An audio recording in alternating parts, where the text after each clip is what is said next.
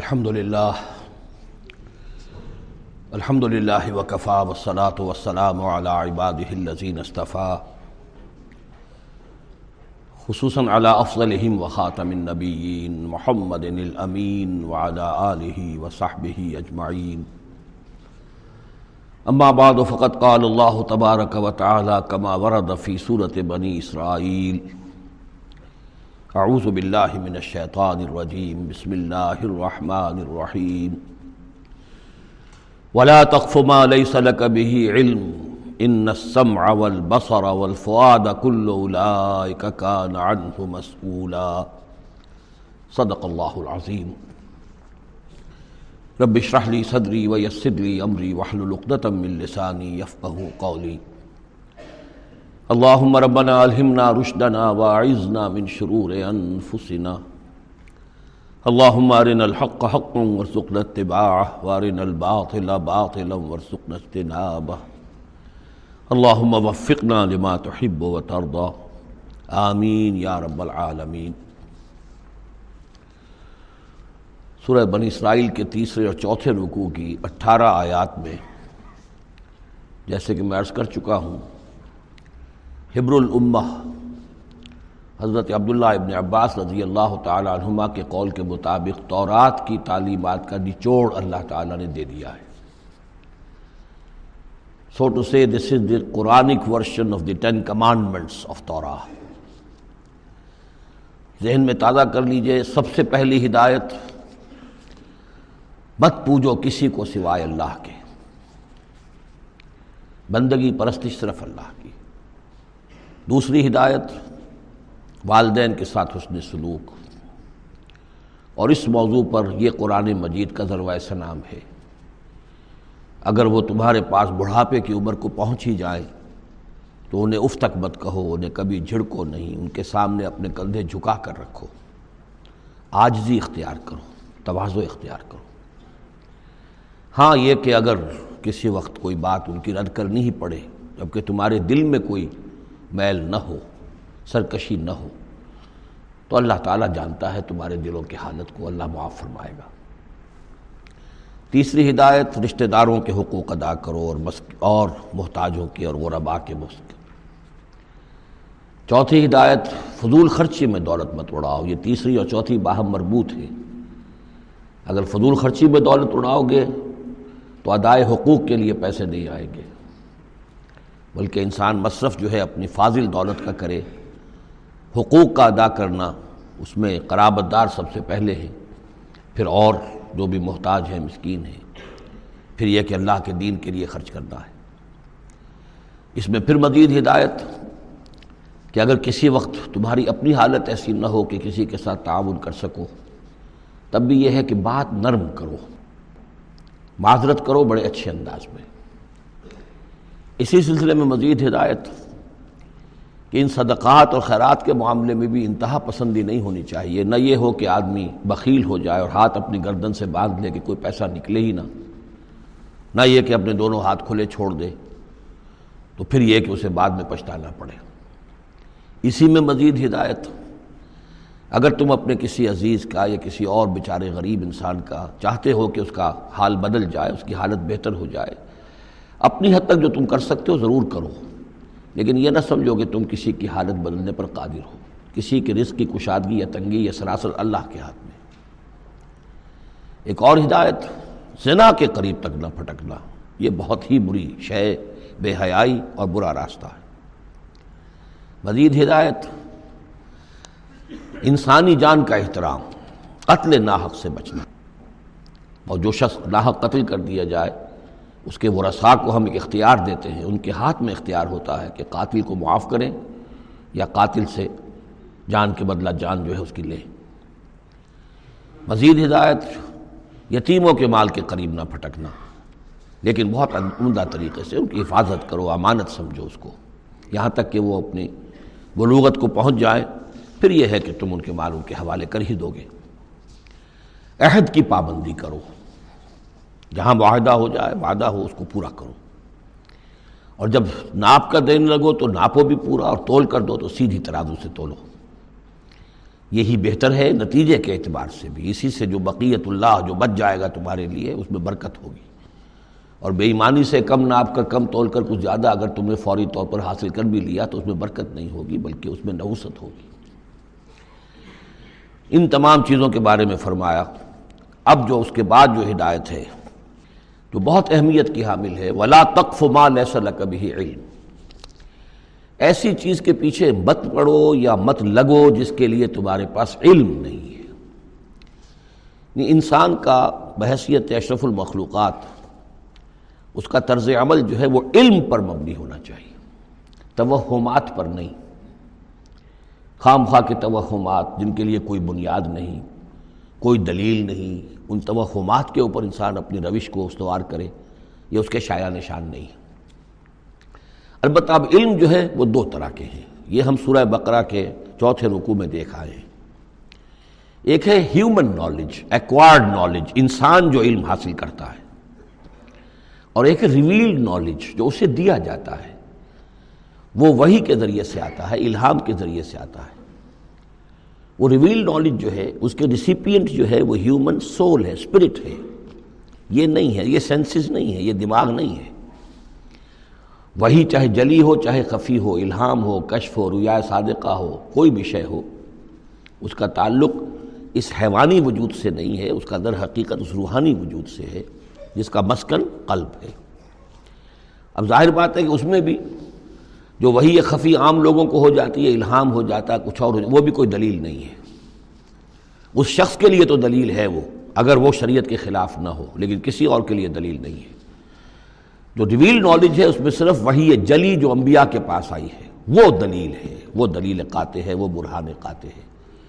ان کے پاس جو وحی جلی آئی وہ بھی، اور جو وحی خفی آئی وہ بھی۔ وحی نبوت جو ہے وہ علم ہے، العلم۔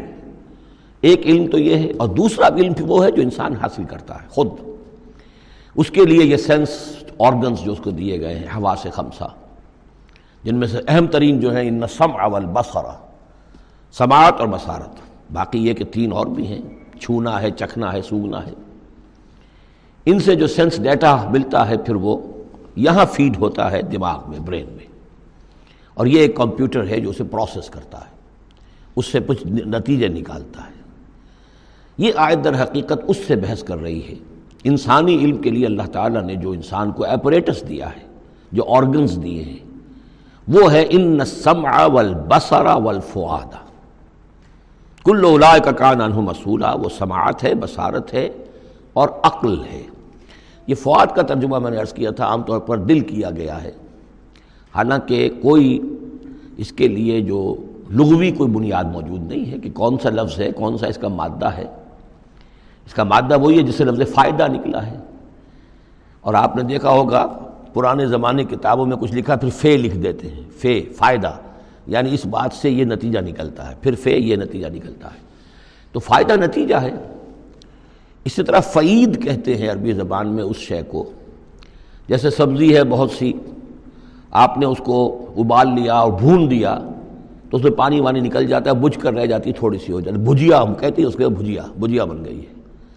گوشت کا بھی یہ ہے کہ جب آپ اس کو سینکتے ہیں پانی وغیرہ نکل جاتا ہے، مختصر ہو جاتا ہے، تو اس کا خلاصہ نکلتا ہے۔ تو سینس ڈیٹا سے جو خلاصہ نکالتا ہے پھر یہ برین کمپیوٹر، یہ ہے در حقیقت فؤاد، اس سے فائدہ حاصل کرنا، اس سے نتیجہ نکالا، اس سے انفر کرنا، اور اس سے انفر کر کے پھر جو بھی پاسٹ میموری موجود ہے، سٹورڈ ہے اس کے اندر، اس کے ساتھ اس کو پھر وہ کمپیئر کرتا ہے، پھر کوئی نیا نتیجہ نکلتا ہے تو اب سٹور کر لیتا ہے کہ ایک بات اور مجھے معلوم ہو گئی۔ اور یہ اس طریقے سے رفتہ رفتہ انسانی علم بڑھتے بڑھتے کہاں تک پہنچ گیا ہے، عقلیں دنگ ہیں کہاں تک پہنچ گیا۔ آج کسی ایک انسان کے لیے ممکن ہی نہیں رہا ہے کہ وہ پورا جو معلومات کا دائرہ اس وقت ہے تمام سائنسز کے اندر ان کا احاطہ کر سکے، ناممکن۔ کسی فزسسٹ کے لیے یہ ممکن نہیں ہے کہ صرف فزکس کے دائرے کی تمام معلومات کو وہ اپنے ذہن میں جمع کر سکے، اتنا بڑا ایکسپلوژن ہے معلومات کا، وہ سب اسی سے ہے۔ ان السمع والبصر والفؤاد کل اولئک کان عنہ مسئولا، ان چیزوں کی مسئولیت ہے، اللہ نے یہ چیزیں تمہیں دی ہیں، اب ان کو تو بند کر کے رکھ چھوڑو، توہمات کے اوپر اپنا بنیاد رکھ لو۔ زلزلہ کیسے آتا ہے؟ ایک گائے ہے، گائے کے دو سینگوں پر یا بیل کے دو سینگوں پر زمین کھڑی ہے، وہ ایک سینگ کے اوپر وہ ٹکا لیتا ہے، پھر جب ذرا وہ تھک جاتا ہے تو وہ بدلتا ہے، تو دوسرے سینگ کے اوپر زمین کو لاتا ہے تو زلزلہ آ جاتا ہے۔ اس کے لیے کوئی دلیل یا تو ہونی چاہیے کتاب اللہ اور سنت رسول سے، وہ دلیل ہے، اور یا پھر دلیل ہوگی اس ذریعہ علم سے، جو ہیومن نالج ہے، اس سے جو علم حاصل ہو رہا ہے وہ قطعی ہے، وہ یقینی ہے، وہ ویریفائیبل ہے، وہ ایکسپریمنٹیشن سے حاصل ہو رہا ہے، آبزرویشن سے حاصل ہو رہا ہے، پھر جو نتائج آپ نکالتے ہیں انہیں ویریفائی کر سکتے ہیں۔ تو یہ ہے اصل میں وہ آیت کے جو انتہائی اہم ہے، کہ قرآن مجید نے نوع انسانی کو اس راستے پر ڈالا ہے کہ توہمات کے تمام ذخیرہ کو رد کر کے اور علم پر اپنے موقف کو قائم کرو۔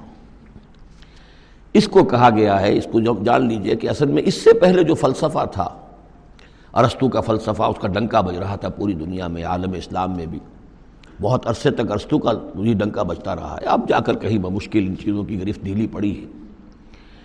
وہ ہے استخراجی منطق، معلومات کا دائرہ بہت کم تھا، جو بھی معلومات تھی اس میں سے وہ نکالتے جا رہے ہیں، نتیجے نکال رہے ہیں، اسی میں سے وہ بال کے کھال اتار کر استخراجی، ڈیڈکٹیو لاجک۔ قرآن نے آ کر انڈکشن، منطقی استقرائی کا دور شروع کیا۔ کھول آنکھ، زمیں دیکھ، فلک دیکھ، فضا دیکھ، آبزرو کرو۔ افلا ينظرون الى الابل كيف خلقت والى السماء كيف رفعت والى الجبال كيف نصبت والى الارض كيف سطحت۔ دیکھو زمین کو، آسمان کو دیکھو، یہ تمام فینومینا آف نیچر اللہ کی نشانیاں، آیات ہیں۔ یہ تقدس عطا کیا ان کو، یہ اللہ کی آیات ہیں، اللہ کی نشانیاں اور قوانین طبیعہ اللہ تعالیٰ کے۔ ٹھیک ہے، اس معنی میں تو ہم مانتے ہیں کہ اللہ جب چاہے ان کو توڑ دے، لیکن روز روز تو وہ ٹوٹتے نہیں ہیں، اتنے محکم قوانین ہیں یہ۔ اگر یہ محکم قوانین نہ ہوتے، سائنس پاسبل ہی نہ ہوتی، ٹیکنالوجی ممکن ہی نہ ہوتی۔ کبھی کوئی قانون ہو جاتا حرکت کا، کبھی قانون حرکت کا بدل جاتا، تو پھر کیسے کوئی آپ مشین بناتے، کیسے کوئی آپ کی ٹیکنالوجی ممکن نہیں تھی۔ These laws of nature, physical laws, وہ بہت مضبوط ہے، اللہ کے بنائے ہوئے۔ ہاں، اللہ سے بالا تر نہیں ہے، یہ نہیں ہے کہ اللہ بھی پابند ہو گیا انہی کا۔ ظاہر بات ہے کہ سمندر ایک ہی دفعہ پھٹا ہے، حضرت موسیٰ علیہ السلام کے لیے معجزے کے طور پر روز روز تو نہیں پھٹتا سمندر۔ آگ نے ایک ہی مرتبہ جلانے سے انکار کیا ہے حضرت ابراہیم علیہ السلام کو، باقی روز روز تو نہیں۔ تو یہ چیزیں شاذ ہوتی ہیں، لیکن یہ معجزے کو ہم مانتے ہیں، اللہ تعالیٰ جب چاہے اپنے قوانین کو توڑ دے، لیکن یہ قوانین روز روز نہیں ٹوٹتے، یہ قوانین جو ہے مستقل ہے، دائم ہے، اور انہی کے ذریعے سے یہ پاسبل ہے سائنس۔ تو در حقیقت علامہ اقبال کا ایک بہت اہم نظریہ ہے جس کی طرف میں توجہ دلانا چاہتا ہوں۔ انہوں نے اپنے خطبات میں یہ بات کہی ہے، the inner core of the present western civilisation is Quranic. اس موجودہ مغربی تہذیب کی بھی جو انر کور ہے، اس کا جو خالص اندرونی جو اس کا محور ہے، وہ خالص قرآنی ہے، کیونکہ یہ سائنس پر قائم ہے۔ اور قرآن نے جو ہے اسی طرف توجہ دلائی ہے۔ توہمات کو ایک طرف رکھو، یہ سب اوکلٹ سائنسز وغیرہ جو ہیں، ان سے بھی ہمارے ہاں بڑی سخت جو ہے اسے بیزاری کا اظہار ہے۔ یہ نجومی بیٹھے ہوئے ہیں، یہ لکیریں دیکھی جا رہی ہے، یہ سائنس آف نمبرز ہے، اوکلٹ سائنس، ختم نہیں، یہ سائنسز نہیں ہے، کوئی توجہ مت کرو۔ ولا تخف ما لیس لک بہ علم، اور العلم علمان، علم دو ہی طرح کا ہے، یا پھر وہ صحیح جو اللہ نے جو اپریٹس دیا تھا، حضرت آدم علیہ السلام کے اندر ودیعت کر دیا تھا، علم الاسماء، اسی کے ذریعے سے ایکسفولیشن ہو رہی ہے اس اپریٹس کے ذریعے سے، اور علم پھیلتا چلا جا رہا ہے، یا وہ علم ہے اور یا پھر وہ علم ہے۔ فَإِمَّا يَأْتِيَنَّكُم مِّنِّي هُدًى فَمَن تَبِعَ هُدَايَ فَلَا خَوْفٌ عَلَيْهِمْ وَلَا هُمْ يَحْزَنُونَ۔ یورپ کی تباہی کا سبب یہ ہوا کہ اس نے دوسرے علم سے نگاہیں بند کر لیں، وہی کہ اپنا سلسلہ توڑ لیا، صرف اس علم کے اوپر رہ گیا۔ تو یہ گویا کہ دو آنکھوں میں سے اللہ نے جو دی تھی انسان کو، ایک یہ ایکوائرڈ نالج کی آنکھ اور ایک ریویل نالج کی آنکھ، وہ ریویل نالج کی آنکھ بند کر لی، اس سے اس نے دجالیت کی شکل اختیار کر لی ہے۔ ورنہ خود اپنی جگہ پر یہ ایکوائرڈ نالج، یہ علم الاسماء، یہ اللہ کا عطا کردہ ہے، اس میں فی نفسہ ہی کوئی خرابی نہیں ہے، صرف یہ کہ دوسری طرف سے بے توجہ ہو گئی، اس نے اس کے اندر جو نتیجے کے اعتبار سے خرابی پیدا کر دی۔ ولا تخف ما ليس لك به علم ان السمع والبصر والفؤاد كل اولئك كان عنه مسؤولا ولا تمشي في الارض مرحا، اور زمین میں اکڑ کر مت چلو، انك لن تخرق الارض، کتنے ہی اکڑ کر چلو اور کتنے پاؤں مارو زمین پر، تم زمین کو پھاڑ نہیں سکو گے۔ ولن تبلغ الجبال طولا، اور نہیں پہنچ سکو گے پہاڑوں تک اونچائی میں۔ گردن کتنی اکڑا لو، کتنا اونچا کر لو، اوپر ترا بھی چڑھا لو، کہاں تک چڑھاؤ گے؟ کل ذالک کان سیئہ عند ربک مکروہا، یہ جو ساری باتیں ہیں اس میں جو برائی ہے وہ تیرے رب کو بہت ناپسند ہے۔ اب اس میں ڈونٹس بھی آئے ہیں، ڈوز بھی آئے ہیں، یہ کرو، یہ نہ کرو، یہ کرو، یہ نہ کرو۔ تو ان تمام احکام کے اندر جو حکم ہے اس سے سرتابی کریں گے تو برائی ہے، اور جس چیز سے روکا گیا ہے اس میں ملوث ہوں گے تو برائی ہے، تیرے رب کو بہت پسند ہے، ناپسند ہے۔ ذالک مما اوحی الیک ربک من الحکمہ، یہ ہے وہ کہ جو آپ کے رب نے محمد آپ پر وحی کی ہے از قسم حکمت، یہ حکمت کا خزانہ ہے۔ تمدن انسانی، تہذیب انسانی، ثقافت انسانی، اجتماعیت انسانی کے لیے یہ اصول ہیں کہ اگر ان پر انسان کاربند رہے تو اس دنیا کی زندگی کو بھی جنت بنا سکتا ہے۔ وَلَا تَجْعَلْ مَعَ اللَّهِ إِلَٰهًا آخَرَ، لیکن اولین اور آخرین بات پھر وہی ہے، شروع میں بھی یہ تھا وَقَضَىٰ رَبُّكَ أَلَّا تَعْبُدُوا إِلَّا إِيَّاهُ، اول و آخر توحید ہے۔ وَلَا تَجْعَلْ مَعَ اللَّهِ إِلَٰهًا آخَرَ فَتُلْقَىٰ فِي جَهَنَّمَ مَلُومًا مَدْحُورًا، اللہ کے ساتھ کسی اور کو نہ ٹھہرا لو معبود، پھر تم جھونک دیے جاؤ گے جہنم میں ملامت زدہ ہو کر، ملوم، مدحورا، دھکے دیے جا کر۔ افاسفاکم ربکم بالبنین، چلتے چلتے ایک اشارہ جو کہ انہوں نے کیا تھا کہ اللہ کی بیٹیاں قرار دے لی تھیں، افاسفاکم ربکم بالبنین، اے عرب کے لوگوں تم ذرا سوچو، مزید غور کرو، کیا تمہیں تو پسند کر لیا ہے، ترجیح دی ہے اللہ نے بیٹوں کے ساتھ، بتخذ من الملائکۃ اناثا، اور خود فرشتوں کی شکل میں اپنے لیے بیٹیاں کر لیں، انکم لتقولون قولا عظیما، غور کرو تم یہ بڑی گستاخی کی بات کر رہے ہو اللہ کی جناب نے۔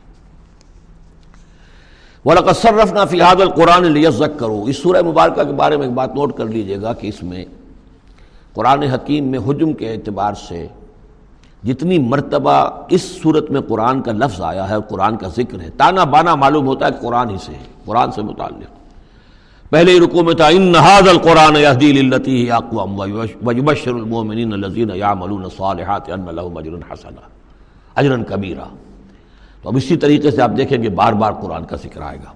وَلَقَدْ صَرَّفْنَا فِي هَذَا الْقُرْآنِ لِيَذَّكَّرُوا، ہم نے تو اس قرآن کے اندر اپنی آیات کو تصریف، گردش کے اندر رکھا ہے، مختلف اسلوبوں سے بیان کیا ہے تاکہ یہ سوچیں، غور کریں، سبق حاصل کریں۔ وما یزیدہم الا نفورا، ان بدبختوں کی بدبختی یہ ہے کہ اس میں ان کے اندر اضافہ ہو رہا ہے، نفرت کے اندر بھاگ ہی رہے ہیں، دور ہی ہو رہے ہیں۔ قل لو کان معہ آلہۃ کما یقولون، اے نبی سے کہیے کہ اگر اللہ کے ساتھ اور بھی آلہہ ہوتے جیسے کہ یہ کہہ رہے ہیں، اذا لابتغوا الی ذی العرش سبیلا، تو وہ بھی تو ذی العرش کی طرف کوئی راستہ تلاش کرتے، یعنی یہ کہ اگر کوئی اور آلہہ ہوتے تو کیا ان کے دل میں یہ تمنا نہ ہوتی کہ سب سے بڑا الہ میں کیوں نہ بنوں؟ راجے مہاراجے چھوٹے ہوتے ہیں، بڑا مہاراجا، چھوٹے راجے، چھوٹے راجوں کے اندر پھر وہ امنگ پیدا ہوتی ہے کہ نہیں ہوتی کہ کیوں نہ میں ہی مہاراجا بنوں؟ ایک شہنشاہ ہے، اس کے تحت بہت سے لوگ ہیں، نواب ہیں، گورنر ہیں، تو کیا تم دیکھتے نہیں بسا اوقات گورنر جو ہے وہ سرکشی کرتا ہے اور وہ چاہتا ہے کہ خود وہ بادشاہ بنے، اس کے بھی تو دو ہاتھ دو پاؤں ہیں، کیا ہے اس کے پاس؟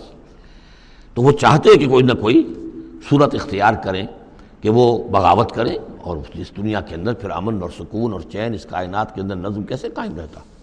سبحانہ و تعالی بہت پاک ہے وہ، بہت بلند و برتر ہے۔ اما یقولون، ان باتوں سے جو یہ کہہ رہے ہیں، علواً کبیرا، اور اس کی بلندی بہت بلند ہے۔ تو سبح له السماوات السبع والارض، اس کی تسبیح میں لگے ہوئے ہیں ساتوں آسمان اور زمین، ومن فیہن، اور جو بھی ان میں ہے۔ یہ تسبیح قولی بھی ہو سکتی ہے، اس لیے کہ اس میں آگے آ جائے گا وَلَٰكِن لَا تَفْقَهُونَ تَسْبِيحَهُمْ، تم اس کی تسبیح کو نہیں جان سکتے، سمجھ نہیں سکتے۔ ہر شے کو اللہ نے زبان دے رکھی ہے، جیسے حامد سجدہ میں ہم پڑھیں گے انتقن اللہ الذی انتق کل شے، ہر شے کی کوئی زبان ہے اور وہ اپنی زبان سے اللہ کی تسبیح کر رہی ہے۔ لیکن ایک چیز ہماری سمجھ میں بھی آتی ہے کہ ہر شے اپنے وجود سے گویا کہ اعلان کر رہی ہے کہ میرا صانع، میرا مالک، میرا خالق، وہ ہر عیب سے پاک ہے، وہ اپنے وجود سے۔ جب تصویر جو ہے وہ مصور کے کمال فن پر گواہی دیتی ہے، میرا بنانے والا بڑا کامل فنکار ہے، تصویر گویا کہ اپنے مصور کی عظمت کا اظہار کر رہی ہے۔ تو اس کائنات کی ہر شے گویا کہ زبان حال سے اللہ کی تسبیح کر رہی ہے۔ وَإِن مِّن شَيْءٍ لَا يُسَبِّحُ بِحَمْدِهِ، کوئی شے نہیں ہے مگر یہ کوئی تسبیح کرتی ہے اللہ کے حمد کے ساتھ، وَلَٰكِنْ لَا تَفْقَهُونَ تَسْبِيحَهُمْ، لیکن تم اس کی تسبیح کو سمجھ نہیں سکتے. اِنَّهُ كَانَ حَلِيمًا غَفُورًا، یقینا اللہ حلیم ہے، تحمل والا ہے، فوراً نہیں پکڑتا، غفور ہے، بخشنے والا ہے. وَإِذَا قَرَأْتَ الْقُرْآنَ، پھر دیکھیے قرآن کا تذکرہ ہے. اے نبی، جب آپ قرآن پڑھ کر انہیں سناتے ہیں، جعلنا بینک وبین الذین لا یؤمنون بالآخرۃ حجابا مستورا، تو ہم آپ کے اور ان لوگوں کے مابین کے جو آخرت پر یقین نہیں رکھتے، ایمان نہیں رکھتے، ایک غیر مرئی پردہ حائل کر دیتے ہیں. پردہ حائل کیوں ہوا ہے؟ کیونکہ وہ آخرت کو مانتے ہی نہیں، تو متوجہ ہے ہی نہیں، سنجیدگی ہے ہی نہیں، لاؤبالیانہ پن ہے، بابر ویش کوش کے عالم دوبارہ نہیں. اس تو توجہ سے کاہے کو سنیں گے، لیکن اس کو اللہ تعالیٰ اپنی طرف تعبیر کر رہے ہیں اس قانون فطرت کے مطابق. چونکہ ہے ہم ڈال دیتے ہیں ان کے اور آپ کے مابین ایک غیر مرئی پردہ. نتیجہ کیا نکلتا ہے؟ وہ جالنا علی قلوبہم مکنتاً، ان کے دلوں کے اوپر بھی ہم غلاف چڑھا دیتے ہیں، پردے ڈال دیتے ہیں. یفقہو، ہو کہ وہ اسے سمجھ نہ پائے. وفی آذانہم وقرا، ان کے کانوں کے اندر ثقل پیدا کر دیتے ہیں. وإذا ذکرت ربک فی القرآن وحدہ، اور جب آپ قرآن مجید میں اپنے پروردگار کا ذکر کرتے توحید کے ساتھ، اکیلے اسی کا، واللہ علی ادبارہم نفورا، تو وہ اپنی پیٹھیں موڑ کر چل دیتے ہیں بدک کر کے. یہ کیا، ایک ہی اللہ، ایک ہی اللہ، ایک ہی اللہ کی رٹ لگا رکھی انہوں نے. اور والہا بھی تو ہیں، آخر ان کا بھی کچھ ذکر کریں، کبھی ان کا بھی بارے ان کا بھی بیان ہو جائے، لیکن نہیں، یہ تو ایک ہی اللہ کی رٹ لگاتے ہیں، تو وہ بالکل بدک کر چلے جاتے ہیں. نحن عالم بما یستمعون به اذ یستمعون الیک، اور جب اے نبی یہ آتے ہیں آپ کے پاس اور توجہ سے بیٹھ کر سنتے ہیں تو ہمیں خوب معلوم ہے یہ کیا سنتے ہیں. میں عرض کر چکا ہوں اس کا پس منظر کہ وہ اپنے عوام پر یہ اثر ڈالنے کے لیے کہ یہ لوگ تو بڑے مخلص ہیں، سمجھنا چاہتے ہیں، پھر ہمارے ذہین ہیں، انٹیلیجنسیا ہے ہمارا، یہ ہمارا ایلیٹ ہے، تو یہ جا کر سوچتے ہیں. پھر آخر کوئی بات نہیں ہوگی محمد کے پاس کہ یہ لوگ جو ہیں پھر خالی ہاتھ واپس آتے ہیں. ہمیں خوب معلوم ہے جو یہ سننے کے لیے آتے ہیں آپ کے پاس تو کیا سننے آتے ہیں. وَإِذْ هُمْ نَجْوَىٰ، اور پھر جب یہ علیحدہ ہوتے ہیں، سرگوشیاں کر رہے ہوتے ہیں، اِذْ يَقُولُ الظَّالِمُونَ، اور پھر یہ ایک دوسرے سے کہتے ہیں یہ ظالم، ان تتبعون الا رجلا مسحورا، تم نہیں پیروی کر رہے ہو مگر ایک سحر زدہ شخص کی. یعنی ان میں سے کسی کے دل میں کوئی بات پیدا ہونی بھی لگتی ہے کہ نہیں بھئی آج تو جو بات کی ہے محمد نے صلی اللہ علیہ وسلم بڑی وزنی بات ہے، اس پر تو سنجیدگی سے غور کرنا ہوگا. اب ان کے کان کھڑے ہوئے کہ معلوم ہوتا ہے کہ اس پر تو ہمارے اس دوست اور ساتھی کے اوپر تو محمد کا داؤ چل گیا صلی اللہ علیہ وسلم. لہذا پھر اس کو سمجھاتے نہیں بھائی ایک سحر زدہ آدمی ہے، مشہور انسان ہے، کہاں اس کی باتوں پر سنجیدگی سے غور کر رہے ہو. انظر کیف ضربوا لک الامثال، دیکھیے نبی کیسی مثالیں وہ آپ کے لیے بیان کرتے ہیں. سحر زدہ، مشہور، کبھی ساحر، کبھی مسحور، کبھی شاعر، کبھی مجنون، یعنی کوئی ایک رائے بھی ان کی نہیں آپ کے بارے میں بن رہی ہے. فَضَلُّوا، اب وہ بھٹک گئے ہیں. فَلَا يَسْتَطِيعُونَ سَبِيلًا، اور اب یہ راہ یاب نہیں ہو سکیں گے. وَقَالُوا إِذَا كُنَّا عِظَامًا وَرُفَاتًا، اور وہ کہتے ہیں کہ کیا جب کہ ہم ہڈیاں ہو جائیں گی اور چورا چورا ہو جائیں گی ہماری ہڈیاں بھی، ہمارا گوشت گل سڑ کر جو ہے راکھ ہو جائے گا. اِنَّا لَمَبْعُوثُونَ خَلْقًا جَدِیدًا، کیا کہہ رہے ہیں محمد صلی اللہ علیہ وسلم، کیا پھر ہمیں اٹھا لیا جائے گا ایک نئی زندگی، ایک نئی تخلیق. گویا کہ انہیں یہ بہت محال معلوم ہوتا ہے، ناممکن ہے. قُلْ كُونُوا حِجَارَةً أَوْ حَدِيدًا، اے نبی ان سے کہیے کہ تم تو ہڈیوں کی بات کر رہے ہو اور مٹی کی بات کر رہے ہو، خواہ تم پتھر بن جاؤ، لوہا بن جاؤ، اور خلقم مما یکبر فی صدورکم، یا اس سے بھی زیادہ کوئی سخت چیز جو تمہارے دلوں میں ذہن میں ہو، تمہارے اس کا تصور کر سکتے ہو وہ بن جاؤ، تب بھی اللہ اٹھا لے گا. فَسَيَقُولُونَ مَن يُعِيدُنَا، پھر وہ کہیں گے اچھا کون ہمیں اٹھائے گا دوبارہ، کون ہمیں دوبارہ پیدا کرے گا. قُلِ الَّذِي فَتَرَكُمْ أَوَّلَ مَرَّةٍ، کہیے وہ جس نے تمہیں پہلی مرتبہ پیدا کیا. فَسَيُنْغِضُونَ إِلَيْكَ رُءُوسَهُمْ، تو پھر وہ آپ کے سامنے ذرا اپنے سروں کو مٹکائیں گے، سروں کو، ہاں ٹھیک ہے ٹھیک ہے، لیکن وَيَقُولُونَ مَتَىٰ، کب ہوگا ایسا بتائیے.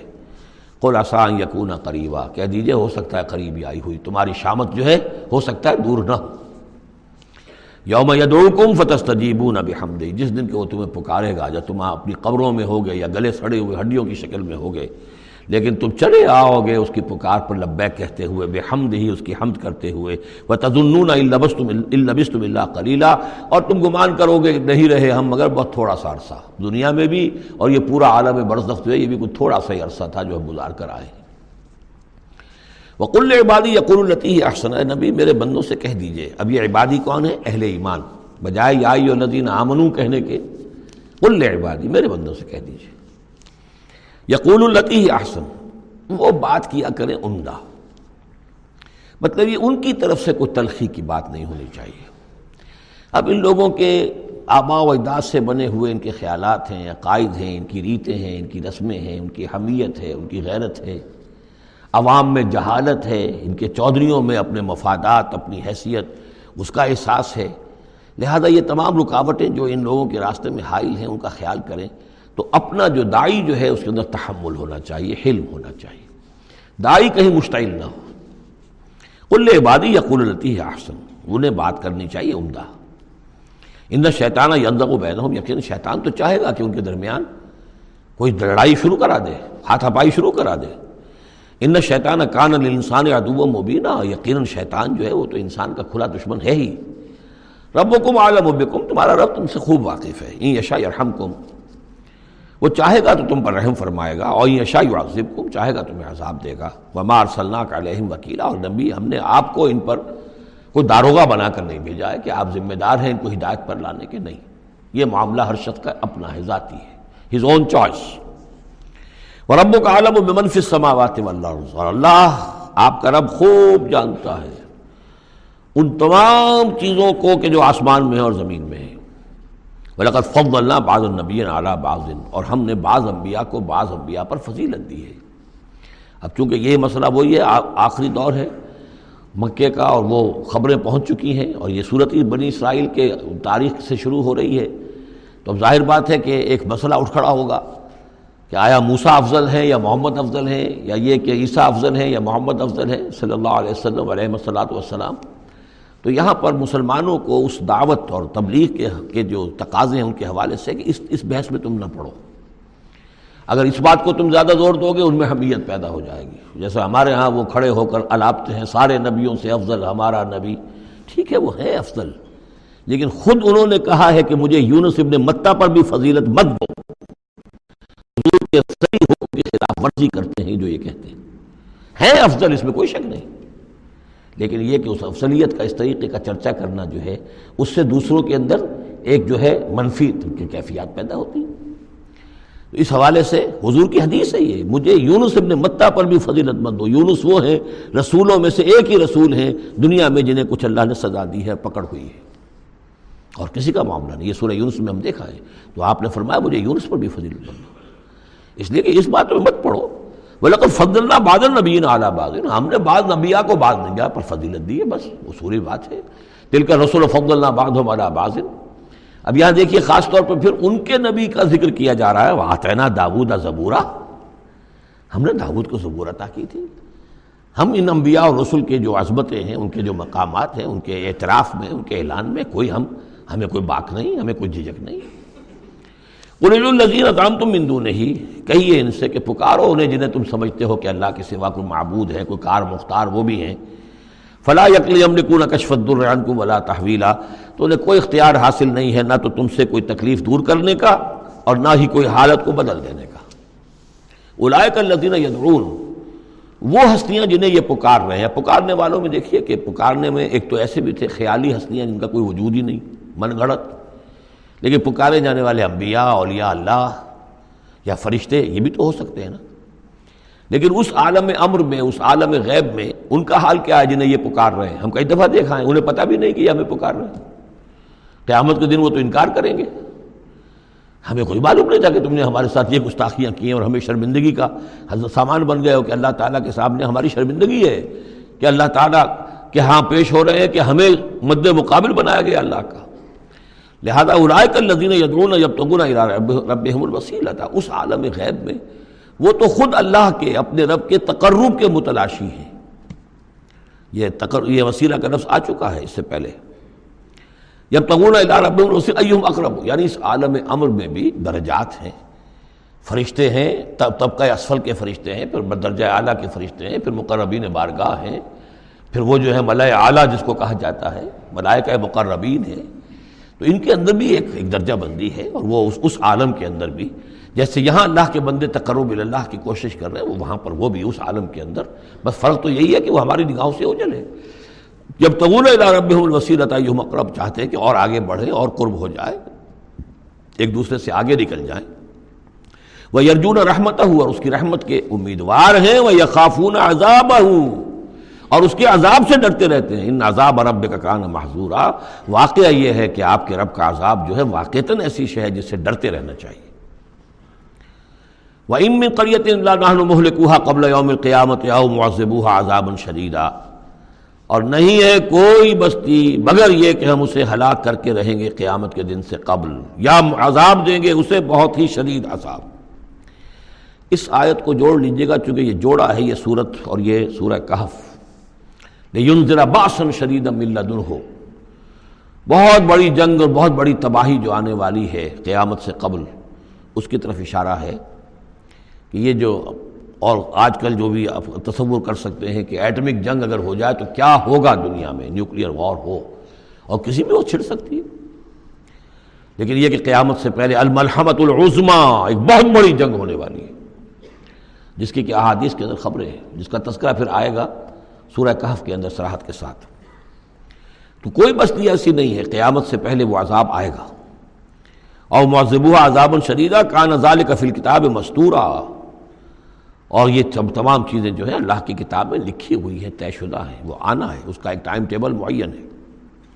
وما منعنا نرسل بالآیات، اور ہمیں نہیں روکا اس سے کہ ہم آیات بھیجیں. اب وہ مسئلہ چھڑ رہا ہے دوبارہ جو سورہ انعام سے چل رہا ہے کہ نشانی کیوں نہیں دکھاتے، حصے نشانی، کوئی معجزہ. یہاں اللہ تعالیٰ فرما رہے ہیں کہ ہم نے اس طرح کے معجزے دکھانے کیوں بند کر دیے. وما منعنا، نہیں روکا ہم کو اس سے کہ نرسل بالآیات، کہ ہم وہ معجزات دکھائیں. الا ان کذب بہ الاولون، اس لیے کہ ہم نے یہ دیکھ لیا کہ پچھلوں نے بھی جھٹلایا ان کو. نہ تو ثمود کو جو ہم نے ناقہ دی تھی ان کے مطالبے کے اوپر اس پر کوئی ایمان لایا، نہ عیسیٰ کو جو آخری معجزے ہم نے دے دیے، زندہ جانور پیدا کر دینا، گارے سے بنانا، پھونک مارنا اور اڑتا ہوا وہ پرندہ بن جائے، اور مردہ کو کہنا قم باذن اللہ اور وہ کھڑا ہو کے چلنے لگ جائے. اب اس سے آگے کون سا معجزہ ہوگا؟ لیکن کوئی مانا؟ معلوم ان کذب بہ الاولون، پہلوں نے بھی ان معجزات کا انکار ہی کیا، جھٹلایا. وآتینا ثمود الناقۃ مبصرۃ، ہم نے ثمود کو، قوم ثمود کو، ان کی آنکھیں کھولنے کے لیے ہم نے اونٹنی والی نشانی دکھا دی. فظلموا بہا، انہوں نے اس پر بھی ظلم کیا. وما نرسل بالآیات الا تخفیفا، اور ہم نہیں بھیجتے اپنی آیات نشانیاں مگر صرف خبردار کرنے کے لیے. وہ خبردار کرنے کے لیے اب ہم اپنی قرآن مجید کی آیات بھیج رہے ہیں. وَإِذْ قُلْنَا لَكَ إِنَّ رَبَّكَ أَحَاطَ بِالنَّاسِ، اور جب ہم یہ کہتے ہیں کہ آپ کے رب نے تو لوگوں کا احاطہ کیا ہوا ہے، تب بھی یہ کہتے ہیں اس کا کیا مطلب ہے، کہاں ہے اللہ، کہاں ہمارا احاطہ ہوا ہے؟ ظاہر بات ہے کہ یہ مسئلہ ہے جو سمجھیے فلسفے کے مشکل ترین مسائل میں سے ہے.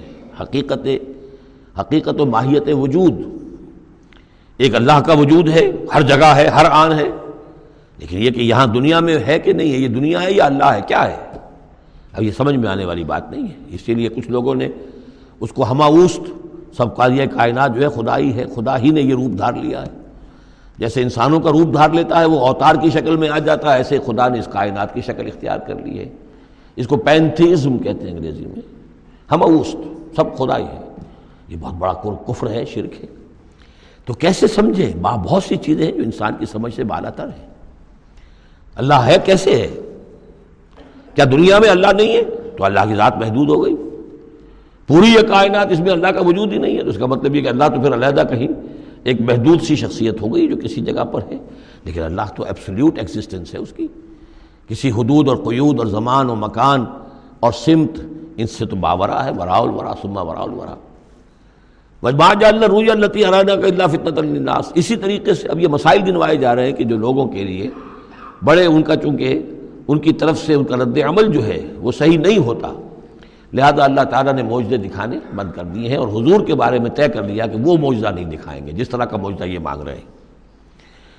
اسی طرح ہم نے جو آپ کو مشاہدہ کرایا جس شب معراج کا، وما جعلنا الرؤیا التی، رؤیا یہاں خواب کے معنی میں نہیں ہے، جیسے رؤیت بصری ہے، ہم دیکھ رہے ہیں، یہ بھی تو رؤیت ہی ہے. تو حضور کو باقاعدہ مشاہدہ کرایا، التی اریناک کا جو آپ کو دکھایا ہم نے، الا فتنۃ للناس، وہ بھی لوگوں کے لیے فتنہ بن گیا. لوگوں نے کہا کہ یہ تو معلوم ہوتا کہ بالکل ہی ان کا دماغ چل گیا ہے، معاذ اللہ ثم معاذ اللہ. بہت خوش ہوئے تھے مشرکین مکہ، بہت خوش ہوئے، چلو جی چلیے اب ہماری مشکل حل ہو گئی، اب تو ہم تمام مسلمانوں کو باور کروا لیں گے کہ آج تک تم نہیں مانتے تھے، واقعتاً محمد کا دماغ چل گیا ہے صلی اللہ علیہ وسلم. وہ کہہ رہے ہیں میں راتوں رات بیت المقدس بھی ہو کے آ گیا ہوں، اور میں آسمانوں کی سیر کر کے آ گیا ہوں. اب یہ بات ناقابل قیاس کیسے انسان سمجھے, گمان نہیں کر سکتا. آج تو پھر بھی آپ سوچ سکتے ہیں کہ آج تو آپ کے پاس وہ ذرائع ہیں کہ چاند پر بھی آپ پہنچ گئے ہیں, لیکن یہ کہ آج سے آپ 1400 برس پہلے کے انسان کے بارے میں سوچئے. اسے بیت المقدس جانے کے اندر بھی جو ہے 15 دن لگتے تھے, تو کیسے وہ گیا اور گئے بھی اور آ بھی گئے رات ہی رات کے اندر.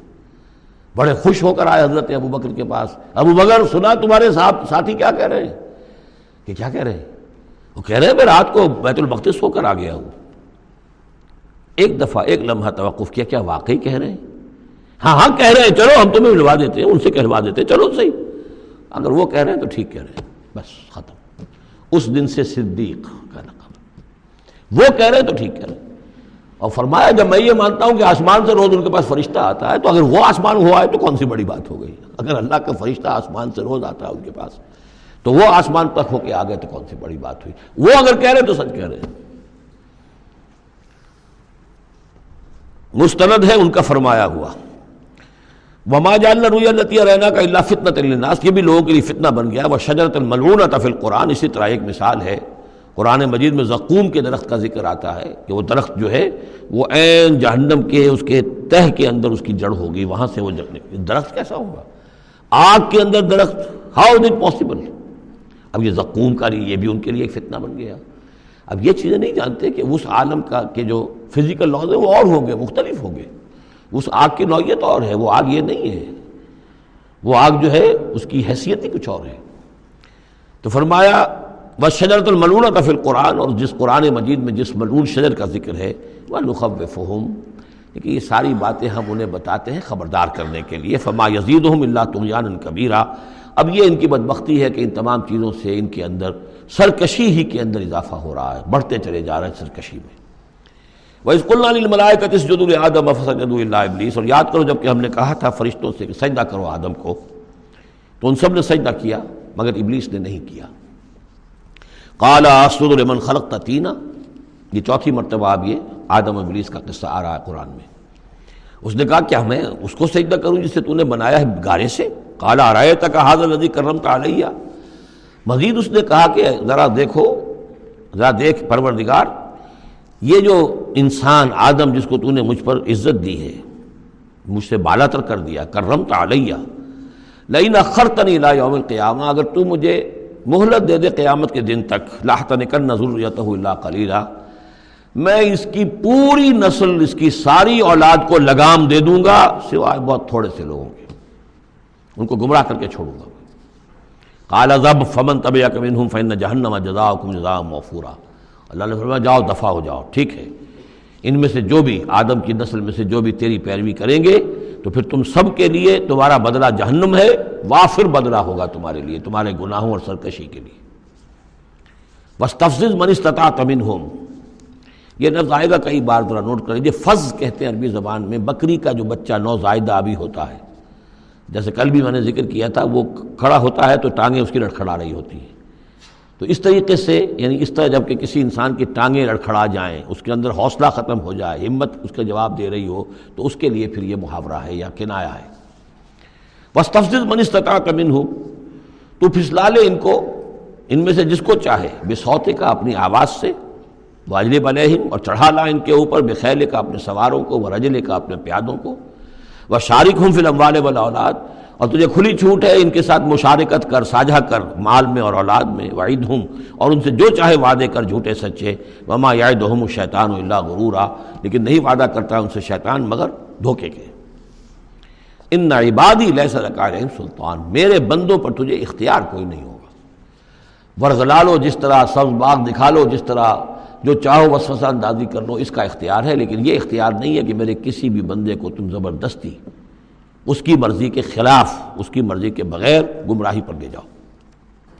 وَكَفَى بِرَبِّكَ وَكِيلًا, اور کافی ہے تیرا رب ان کے لیے کارساز, جو اللہ کے بندے جو شیطان سے بچنا چاہیں. رَبُّكُمُ الَّذِي يُسْجِرَكُمُ الْفُلْكَ فِي الْبَحْرِ, تمہارا رب وہ ہے جو چلاتا ہے کشتیوں کو سمندر میں یا دریا میں, لِتَبْتَغُوا مِن فَضْلِهِ, تاکہ تم اس کے فضل کو حاصل کر سکو. إِنَّهُ كَانَ بِكُمْ رَحِيمًا, یقیناً وہ تم پر بہت ہی رحیم ہے اور شفیق ہے. وَإِذَا مَسَّكُمُ الضُّرُّ فِي الْبَحْرِ, یہ مضمون کئی دفعہ آ چکا ہے. جب تمہیں تکلیف پہنچتی ہے، سمندر میں طوفان آتا ہے، موت نظر آتی ہے، ضل من تدعون الا اياه، تو سب گم ہو جاتے ہیں تم سے، بھول جاتے ہیں ان سب کو جن کو تم عام حالات میں پکارتے ہو، جن کو دنڈوت کرتے ہو اور جن کے سجدے کرتے ہو. فلما نجاكم الى البر، سوائے اللہ کے سب کو بھول جاتے ہو، صرف اللہ کو پکارتے ہو. پھر جب اللہ تعالیٰ تمہیں بچا کر نکال کر لے آتا ہے خشکی پر، آرس تم پھر اعراض کرتے ہو، پھر رخ موڑ لیتے ہو. وکان الانسان کفورا، یقین انسان بہت ناشکرا ہے. افامنتم ان یخسف بکم جانب البر، تو کیا تم اس سے ڈرتے نہیں کہ وہی اللہ تمہیں زمین میں خشکی میں بھی تو دھنسا سکتا ہے کہ نہیں؟ آسودہ ساحل تو ہے مگر شاید تجھے معلوم نہیں. ساحل سے بھی موجیں اٹھتی ہیں، خاموش بھی طوفان ہوتے ہیں. کیا خشکی میں لوگ بڑھتے نہیں؟ وہاں جب تھے تو چیخ رہے تھے، چلا رہے تھے، اللہ کو پکار رہے تھے خشکی پر آتے ہی، اور اب تم بھول گئے اللہ کو. تو کیا اللہ یہاں تمہیں دھنسا نہیں سکتا زمین میں؟ ان یخسف بکم جانب البر اور یرسل علیکم حاصبہ، یا تم پر ایک ایسی تیز آندھی بھیج دے اس بر پر، خشکی پر، کہ جس میں پتھر ہوں اور پتھراؤ ہو تمہارا اور تم ہلاک ہو جاؤ. ثم لا تجد لکم وکیلا، پھر تمہیں کوئی بچانے والا نہ ملے. ام امنتم ان یعیدکم فی تارۃ اخری، تو کیا تمہیں اس کا ڈر نہیں رہا کہ پھر کبھی دوبارہ اللہ تمہیں لے جائے اسی سمندر میں؟ فیرسل علیکم قاصفا من الریح، اور پھر ایک زوردار جھکڑ تمہارے اوپر چھوڑ دے. فَيُغْرِقَكُمْ بِمَا كَفَرْتُمْ، اور تمہیں غرق کر دے تمہارے کفر کی پاداش میں. ثُمَّ لَا تَجِدُوا لَكُمْ عَلَيْنَا تَبِعًا، پھر تم ہمارا کوئی نہیں پاؤ گے کہ جو ہمارا تعاقب کر سکے، ہم سے باز پرس کر سکے کہ وہ فلاں لوگوں کے ساتھ یہ معاملہ کیوں کر دیا گیا. وَلَقَدْ كَرَّمْنَا بَنِي آدَمَ وَحَمَلْنَاهُمْ فِي الْبَرِّ وَالْبَحْرِ، یہ آیت بھی انسان کی، جیسا کہ میں نے بار عرض کیا ہے، جو بھی کریشن ہے اللہ کا، اس کا کلائمیکس انسان ہے. گویا کہ یہ سارا سلسلہ جو ہے تنزلات اللہ کا، حرف کن، اور کن سے وہ خلق نور، اس نور سے وہ تخلیق، ارواح انسانیہ اور ملائکہ، پھر ایکسپلوژن، دی بگ بینگ، اور اس سے وہ حرارت اور وہ آتشی کرے، اور اس دور میں جنات کی جو تخلیق ہوئی، اور پھر اس کے بعد ان کا ٹھنڈا ہونا، اور پھر یہ بارش کا برسنا، اور بارش اور زمین، پانی اور زمین کے اب یہاں سے جو حیات ارضی ہے اس کا آغاز ہونا. ہر دو عالم خاک شد تا بست نقش آدمی، اے بہار نیستی از قدر خود ہوشیار باش. وَلَقَدْ كَرَّمْنَا بَنِي آدَمَ، اور ہم نے بڑی تکریم کی ہے، عزت کی ہے آدم کے نسل کی. وَحَمَلْنَاهُمْ فِي الْبَرِّ وَالْبَحْرِ، اور ہم اٹھائے پھرتے ہیں اس کو، گویا کہ جیسے کہ گود میں کوئی لے کر چل رہا ہو. ہم، ظاہر بات ہے نظام قدرت ہے اللہ کا ہے، ہم اسے اٹھائے پھرتے ہیں. حملناہم فی البر والبحر، بر میں بھی اور باہر میں بھی. ورزقناہم من الطیبات، اور ہم انہیں پاکیزہ رزق دیتے ہیں، عمدہ عمدہ چیزوں کا. وفضلناہم علی کثیر ممن خلقنا تفضیلا، اور فضیلت دی ہے ہم نے انہیں اپنی بہت سی مخلوقات کے اوپر، بہت بڑی فضیلت دی ہے. یوم ندعو کل اناس بامامہم، اب تصور کرو جن کے رتبے ہیں سوا ان کے سوا مشکل ہے. جب یہ مقام دیا گیا ہے تو محاسبہ بھی ہوگا، حساب کتاب بھی ہوگا، جواب دہی بھی ہوگی. حیوانات سے کوئی جواب دہی نہیں ہے. یوم ندعو کل اناس بامامہم، جس دن کہ ہم ہر لوگوں کو پکاریں گے اپنے اپنے اماموں کے ساتھ، اپنے اپنے لیڈروں کے ساتھ، آؤ. فمن اوتي کتابہ بیمینہ، تو جس کو بھی دیا جائے گا اعمال نامہ اس کے داہنے ہاتھ میں. فاولئک یقرؤون کتابہم، وہ پڑھیں گے اپنے اعمال نامے کو خوشی کے ساتھ. ولا یظلمون فتیلا، اور ان پر دھاگے کے برابر بھی ظلم نہیں کیا جائے گا. ومن کان فی ھذہ اعمی فہو فی الآخرۃ اعمی، جو اس دنیا میں اندھا رہا وہ وہاں بھی اندھا ہوگا، اس نے یہاں آیات الہی کو دیکھا ہی نہیں. حیوانوں کا سب دیکھنا دیکھا، انسانوں کا سب دیکھنا نہیں دیکھا. دیدن دیگر آموز سنیدن دیگر آموز کی نوبت نہیں آئی. جو یہاں اندھے رہے تو آخرت میں بھی اندھے ہوں گے، بلکہ اس سے بھی زیادہ اضل سبیلا، بھٹکے ہوئے ہوں گے. وَإِن كَادُوا، یہ بہت اہم مضمون آیا ہے جو اس سے پہلے سورہ یونس میں آیا تھا، اب یہاں آیا ہے. وَإِن كَادُوا لَيَفْتِنُونَكَ عَنِ الَّذِي أَوْحَيْنَا إِلَيْكَ لِتَفْتَرِيَ عَلَيْنَا غَيْرَهُ، اور اے نبی یہ لوگ تو تلے ہوئے ہیں اس بات پر کہ آپ کو بچلا دیں، فتنے میں ڈال دیں اس چیز کے بارے میں جو ہم نے آپ کی طرف وحی کی ہے، تاکہ آپ کوئی اور شے گھڑ کر ہماری طرف، اس قرآن کے سوا کوئی شے گھڑ کر ہماری طرف منسوب کر دیں. سورہ یونس میں آیا تھا کہ انہوں نے کہا اے قرآن غیر ہذا او بدل ہو، اے نبی اے محمد یہ قرآن بہت ریجڈ ہے، ان کمپرومائزنگ ہے، اس کو تو ہم قبول نہیں کر سکتے، ناٹ ایکسیپٹیبل، ہاں کچھ اس میں ترمیم کرو، کچھ کو بدل دو، کچھ نرمی کرو، کچھ ہماری بات مانو، کچھ اپنی بنواؤ، وہی دباؤ۔ اور آپ اندازہ کر لیجئے جو میں آپ کو واقعہ سنا چکا ہوں کہ کس طریقے سے عوام کے اوپر ان لیڈروں نے اپنا اثر قائم کر لیا تھا۔ وہ لوگ سمجھتے تھے کہ ٹھیک تو کہہ رہے ہیں، یہ بھائی رسالت کا دعویٰ کر رہے ہیں تو اس معجزہ دکھائیں، ادھر یہ ہے کہ اللہ تعالیٰ کا فیصلہ یہ کہ معجزہ نہیں دکھائیں گے۔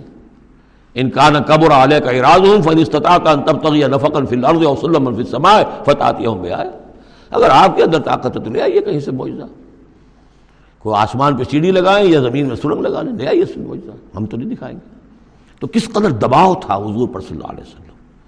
اس دباؤ میں اس کا بھی اضافہ ہے کہ کہتے اچھا ٹھیک ہے محمد ہم بات مان لیں گے، آپ کی ذرا یہ اس کے اندر ترمیم کیجیے، اعت بے قرآن غیر حاضہ او بدل، وہی بات یہاں ہے۔ وَإِن كَادُوا لَيَفْتِنُونَكَ عَنِ الَّذِي أَوْحَيْنَا إِلَيْكَ لِتَفْتَرِيَ عَلَيْنَا غَيْرَهُ، یہ تلے ہوئے ہیں کہ آپ کو بچلا دیں گے اس چیز سے اور منحرف کر دیں گے کہ جو ہم نے آپ کی طرف وحی کی ہے، تاکہ کچھ اور چیز گھڑ کر آپ ہماری طرف منسوب کر دیں۔ وَإِذًا لَاتَّخَذُوكَ خَلِيلًا، اور پھر یہ آپ کو اپنا دوست بنا لیں گے۔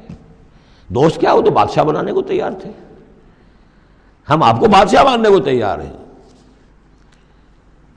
وَلَوْلَا أَن ثَبَّتْنَاكَ، بہت اہم آیت ہے یہ، اور اگر ہم نے ہی نہ آپ کے پاؤں جما دیے ہوتے۔ دیکھیے محمد الرسول اللہ کی بات ہو رہی ہے، آسان نہیں ہے، دباؤ، اس پورے پریشرز جو چاروں طرف سے پڑ رہے تھے۔ اللہ فرماتے ہیں وَلَوْلَا أَن ثَبَّتْنَاكَ، اگر ہم نے آپ کے قدم نہ جما دیے ہوتے، لَقَدْ كِدْتَ تَرْكَنُ إِلَيْهِمْ شَيْئًا قَلِيلًا، تو عین ممکن تھا کہ آپ کچھ نہ کچھ ان کی طرف مائل ہو ہی جاتے، جھک ہی جاتے، دباؤ اتنا شدید تھا۔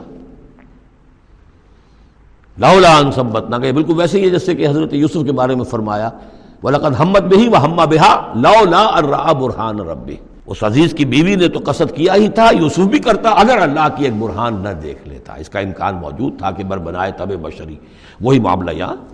وَلَوْلَا أَن ثَبَّتْنَاكَ، اگر ہم نے آپ کے پاؤں نہ جما دیے ہوتے، آپ کے دل کو جما نہ دیا ہوتا، آپ کو ثبات عطا نہ کر دیا ہوتا، لقد کتا، آپ تو قریب ہو گئے تھے، ترکنو الیہم، کے کچھ شیئن قلیلا، ان کی طرف جھک جائیں۔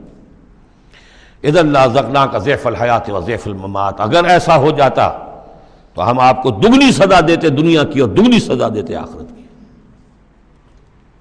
الرب رب وان تنزل والعبد عبد وان ترقا ثم لا تجد لک علینا نصیرا، پھر نہ پاتے آپ اپنے لیے ہمارے مقابلے میں کوئی مددگار، آپ کو چھڑانے والا کوئی نہ ہوتا۔ میں ترجمہ وہی کر رہا ہوں کہ جو قرآن کے الفاظ ہیں، لیکن مفہوم سمجھ لیجئے، یہ سختی اصل میں حضور کی طرف نہیں ہے، بظاہر خطاب حضور کی طرف ہے، عتاب جو ہے خطاب حضور کی طرف، عتاب ہو رہا ان پر جو دباؤ ڈال رہے ہیں کہ بدبختو ہمارے نبی کے لیے یہ بالکل ممکن نہیں ہے، یہ ہرگز نہیں کریں گے۔ وَإِن كَادُوا لَيَسْتَفِزُّونَكَ مِنَ الْأَرْضِ لِيُخْرِجُوكَ مِنْهَا، اور یہ تلے ہوئے ہیں اس بات پر کہ آپ کے قدم اکھاڑ دیں اس سرزمین سے، مکے سے، تاکہ یہاں سے نکال باہر کریں آپ کو، لِيُخْرِجُوكَ مِنْهَا، یہ گویا کہ بالکل آخری وقت ہے اب مکی دور کا، کہ جس میں کہ وہ کشاکش انتہا کو پہنچ چکی تھی۔ وَإِذًا لَا يَلْبَثُونَ خِلَافَكَ إِلَّا قَلِيلًا، لیکن ساتھ ہی پیشن گوئی بھی ہے کہ ٹھیک ہے، یہ تو نہیں کہا کہ یہ آپ کو نکال نہیں پائیں گے، اس کی نفی نہیں کی، لیکن یہ کہ پھر یہ بھی یہاں پر زیادہ دیر رہ نہیں سکیں گے، یعنی یہ کہ چند سال کی بات ہی ہے نا، 8 سال کے بعد، بلکہ بڑے بڑے سردار تو ان کے جو ہے 2 سال کے بعد ہی وہ بدر کے اندر جا کر کھیت رہے۔ ابو جہل کہاں رہا، عقبہ ابن ابی معیط کہاں رہا، سب ختم، بڑے بڑے سب کے سب سردار جو تھے، جو غادری، سب ختم ہو گئے۔ وَإِن كَادُوا لَيَسْتَفِزُّونَكَ مِنَ الْأَرْضِ، جیسے وہ پاؤں ڈگمگاتے ہیں، لڑکھڑاتے ہیں مرغی کے نوزائیدہ، اس بکری کے نوزائیدہ بچے کے، یہ چاہتے ہیں کہ آپ کے قدموں کو یہاں سے ہلا دیں۔ لَا يَسْتَفِزُّونَكَ مِنَ الْأَرْضِ لِيُخْرِجُوكَ مِنْهَا، تاکہ وہ یہاں سے نکال دیں آپ کو۔ وَإِذًا لَا يَلْبَثُونَ خِلَافَكَ إِلَّا قَلِيلًا، اس صورت میں خود یہ بھی پھر یہاں پر زیادہ دیر نہیں رہ سکیں گے سوائے تھوڑا سا عرصہ۔ سنت من قد ارسلنا قبلك من رسلنا، اور یہ طریقہ رہا ہے، ہم نے آپ سے پہلے جتنے رسولوں کو بھیجا ان کے باب میں ہمارا یہی قانون رہا ہے کہ نبی جب ہجرت کر جاتا ہے تو پھر گویا کہ امان اٹھ جاتی ہے، پھر اس قوم کے اوپر عذاب آتا ہے۔ ولا تجد لسنتنا تحویلا، اور آپ ہماری اس سنت اور قانون اور قاعدے میں اور ضابطے میں کوئی تبدیلی نہیں پائیں گے۔ اقم الصلاۃ لدلوک الشمس الی غسق اللیل وقرآن الفجر، نماز کو قائم رکھیے سورج کے ذرا ڈھلنے سے لے کر رات کے تاریک ہو جانے تک۔ یہ اصل میں 5 وقتہ نماز کا اب نظام یہاں آ رہا ہے، اس طریقے سے نہیں دیا گیا لیکن اب نظام بتا دیا گیا ہے۔ وہ تو حضرت جبرائیل نے بتایا، وہ معاملہ بالکل دوسرا ہے، لیکن یہ کہ سورج ڈھلتا ہے، جیسے نصف النہار ہے اس سے ذرا سورج جو ہے مغرب کی طرف گیا، ظہر، تھوڑی دیر بعد عصر، تھوڑی دیر بعد مغرب، پھر رات تاریک ہو گئی، عشاء، 4 نمازیں ہیں۔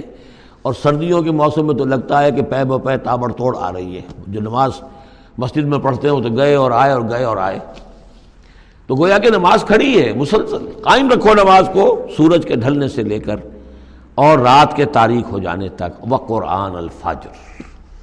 اور اب ایک اور نماز رہ گئی اور وہ ہے فجر کی، اور اسے تعبیر کیا قرآن الفجر، اس لیے کہ اس میں طویل قرات ہونی چاہیے، قرآن کا پڑھا جانا فجر کے وقت۔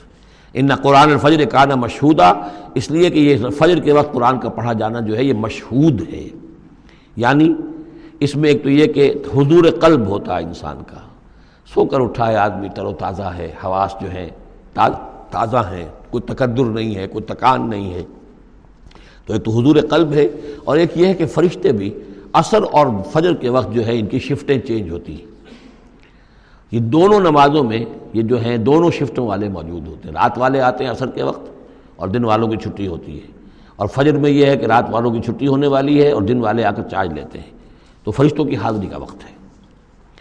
وَمِنَ اللَّيْلِ فَتَحَجَّدْ بِهِ، اور نماز کے ایک حصے میں سے آپ جاگیے اس قرآن کے ساتھ، بہی کو یہاں نوٹ کیجئے، جیسے سورہ انعام میں نے بار بار نوٹ کرایا تھا، انذر بہی، ذکر بہی، تبشیر ہو اس قرآن کے ذریعے سے، تذکیر اس قرآن کے ذریعے سے، انذار اس قرآن کے ذریعے سے، تو تہجد جو ہے جاگنا قرآن کے ساتھ جاگنا ہے۔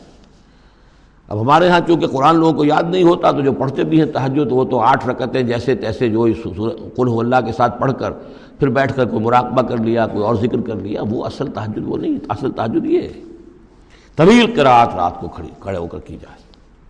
نافلۃ لک، یہ اضافی شے ہے اے نبی آپ کے لیے۔ عزا یبعثک ربک کا مقام محمودہ، امید ہے کہ آپ کا رب آپ کو مقام محمود پر فائز کرے گا، یہ مقام محمود کو بہت بلند مقام ہے میدان حشر میں اور پھر جنت میں، جس کی حقیقت کو ہم اس وقت نہیں جان سکتے۔ وقل رب ادخلنی مدخل صدق واخرجنی مخرج صدق، اب یہ ہجرت کا حکم ہے جو حضور کو دیا جا رہا ہے، یعنی جب آیا ہے حکم، اجازت آئی ہے، تو ساتھ ہی یہ دعا بھی تلقین کر دی گئی، اور یہ کہیے اے رب میرے مجھے داخل فرما جہاں تو نے مجھے داخل کرنا ہے، یعنی یثرب میں، مدینہ منورہ میں، اس وقت تک اس کا نام یثرب تھا، تو میرا داخلہ جو ہے سچا داخلہ ہو، عزت کے ساتھ داخلہ ہو، اعزاز کے ساتھ داخلہ ہو، مبوّع صدق جیسے سورہ یونس میں آیا تھا، واخرجنی مخرج صدق، اور یہاں مکے سے مجھے نکال، تو یہاں سے نکال باعزت طریقے پر، وجعل لی من لدنک سلطانا نصیرا، اور اب پھر آپ اپنے خزانہ فیض اور فضل سے مجھے سند عطا کیجئے، اختیار عطا کیجئے، حکومت کی طاقت عطا کیجئے، یعنی اب جو نیا دور آ رہا تھا، جو آپ جا رہے تھے مدینہ منورہ، تو اصل میں گویا کہ آپ کا استقبال تو وہاں ایسے ہونے والا تھا جیسے بادشاہ کا استقبال ہوتا، جاتے ہی وہاں آپ کو وہ حیثیت حاصل ہو گئی کہ اوس اور خزرج کے دونوں قبیلے جو ہیں انہوں نے گویا کہ آپ کو اپنا حاکم تسلیم کر لیا ایک معنی میں، اور یہودیوں کے تینوں قبیلوں سے آپ نے جو ہے جا کر معاہدے کر لیے، تو آپ تو فوری طور پر بے تاج بادشاہ ہو گئے۔ اسی کی دعا تلقین کی جا رہی ہے، اللہ تعالیٰ نے جو چیز دینی تھی ایک دعا کی شکل میں گویا کہ محمد الرسول اللہ صلی اللہ علیہ وسلم کو تلقین فرما دیا۔ وَقُلْ رَبِّ أَدْخِلْنِي مُدْخَلَ صِدْقٍ وَأَخْرِجْنِي مُخْرَجَ صِدْقٍ وَاجْعَلْ لِي مِن لَّدُنْكَ سُلْطَانًا نَّصِيرًا۔ وَقُلْ جَاءَ الْحَقُّ وَزَهَقَ الْبَاطِلُ، اور کہہ دیجئے حق آ گیا، باطل گیا۔ اگرچہ حق کے آنے میں باطل کے جانے میں ابھی بظاہر تو چند سال ہیں، ابھی 8 سال کے بعد مکہ فتح ہوگا، لیکن یہ کہ عالم امر میں تو فیصلہ ہو چکا، اللہ تعالیٰ کے ہاں تو اس کے لیے جو بھی ہے ٹائم ٹیبل معین ہے۔ قل جاء الحق وزاق الباطل ان الباطل کان زہوقا، یقیناً باطل جو ہے وہ تو ہے ہی بھاگ جانے والی شے، اس کے لیے کوئی صبر اور ثبات ہے ہی نہیں۔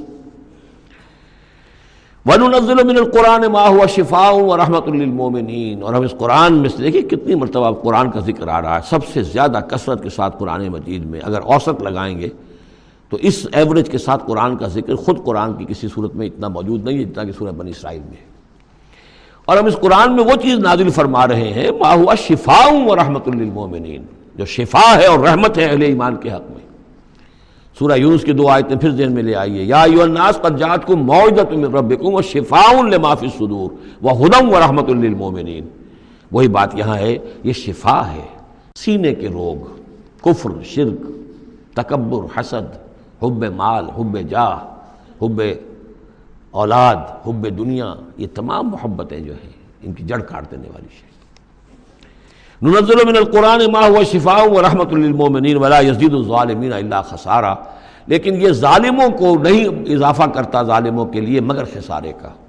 یضل بہ کثیرا ویہدی بہ کثیرا۔ وَإِذَا أَنْعَمْنَا عَلَى الْإِنسَانِ أَعْرَضَ وَنَأَى بِجَانِبِهِ، اور جب ہم انسان کے اوپر اپنی نعمتوں کی بارش کرتے ہیں تو اب وہ اکڑنے لگتا ہے، اعراض کر جاتا ہے، ہمیں بھول جاتا ہے اور ایک طرف کو کرنی کترا جاتا ہے۔ وَإِذَا مَسَّهُ الشَّرُّ كَانَ يَئُوسًا، جب کوئی تکلیف آ پڑتی ہے تو مایوس ہو کر رہ جاتا ہے، ہمت ٹوٹ جاتی ہے۔ قُلْ كُلٌّ يَعْمَلُ عَلَى شَاكِلَتِهِ، اے نبی کہہ دیجئے ہر شخص اپنے شاکلہ کے مطابق عمل کر رہا ہے۔ یہ شاکلہ کیا ہے؟ اس سے پہلے میں شاید بیان کر چکا ہوں، لا یکلف اللہ نفسا الا وسعہا کے ذیل میں، کہ اللہ تعالیٰ نے ہر انسان کی ایک شخصیت کے کچھ حدود ہیں جو معین کی ہوئی ہیں، ان حدود سے وہ تجاوز نہیں کر سکتا۔ اس کا سارا امتحان انہی حدود کے اندر ہے۔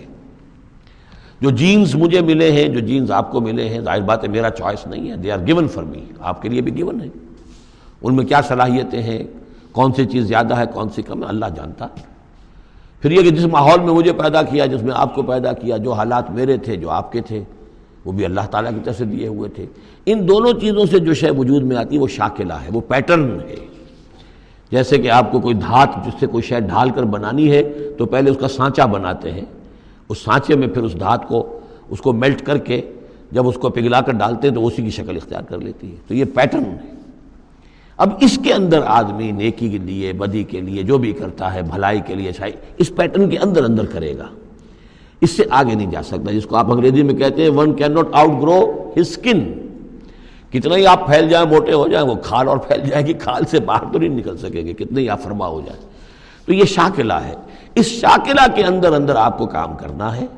اللہ جانتا ہے کہ اس کو شاکلہ کون سا دیا تھا آپ کو، اس کے حساب سے، اس کی مناسبت سے حساب لے گا آپ سے۔ لا یکلف اللہ نفسا الا وسعہا۔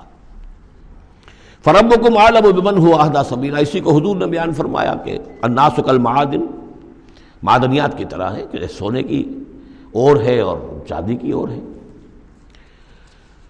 تو تیرا رب خوب جانتا ہے کہ کون ہے وہ کہ جو زیادہ ہدایت پر ہے، راستے پر، راستے کے اعتبار سے۔ وَيَسْأَلُونَكَ عَنِ الرُّوحِ، یہ ان تین سوالوں میں سے ایک تھا کہ جو پوچھے گئے تھے حضور سے امتحاناً۔ جیسے پہلے ایک سوال کیا گیا تھا کہ یہ بنی اسرائیل مصر کیسے پہنچ گئے، کیا ماجرا تھا ان کے پہنچنے کا، ایسے یہ تین سوال ایک مرتبہ انہوں نے پوچھوائے تھے یہودیوں نے، یہود کے علماء نے، کہ یہ محمد نبوت کا دعویٰ کر رہے ہیں تو آپ لوگ پوچھئے ان سے ذرا۔ پہلی بات تو یہ پوچھئے کہ روح کی کیا حقیقت ہے، دوسرے یہ ذوالقرنین کون تھے، ان کے کیا حالات تھے، تیسرے اصحاب کہف کون تھے۔ تو اصحاب کہف اور ذوالقرنین کے سوالوں کا جواب سورہ کہف میں ہے جو اگلی سورت ہے، روح کے بارے میں یہاں مختصر جواب دیا جا رہا ہے۔ یہ یسألونک عن الروح، یہ آپ سے روح کے بارے میں پوچھ رہے، قل الروح من امر ربی وما اوتیت من العلم الا قلیلا، یہ تیرے رب، آپ کے رب کے امر میں سے ہے، یہ عالم امر کی شے ہے، اور نہیں دیا گیا تمہیں علم میں سے مگر تھوڑا سا۔ عالم امر کا علم تم حاصل نہیں کر سکتے، تمہارے لیے سارا علم جو ہے وہ عالم خلق کا علم ہے۔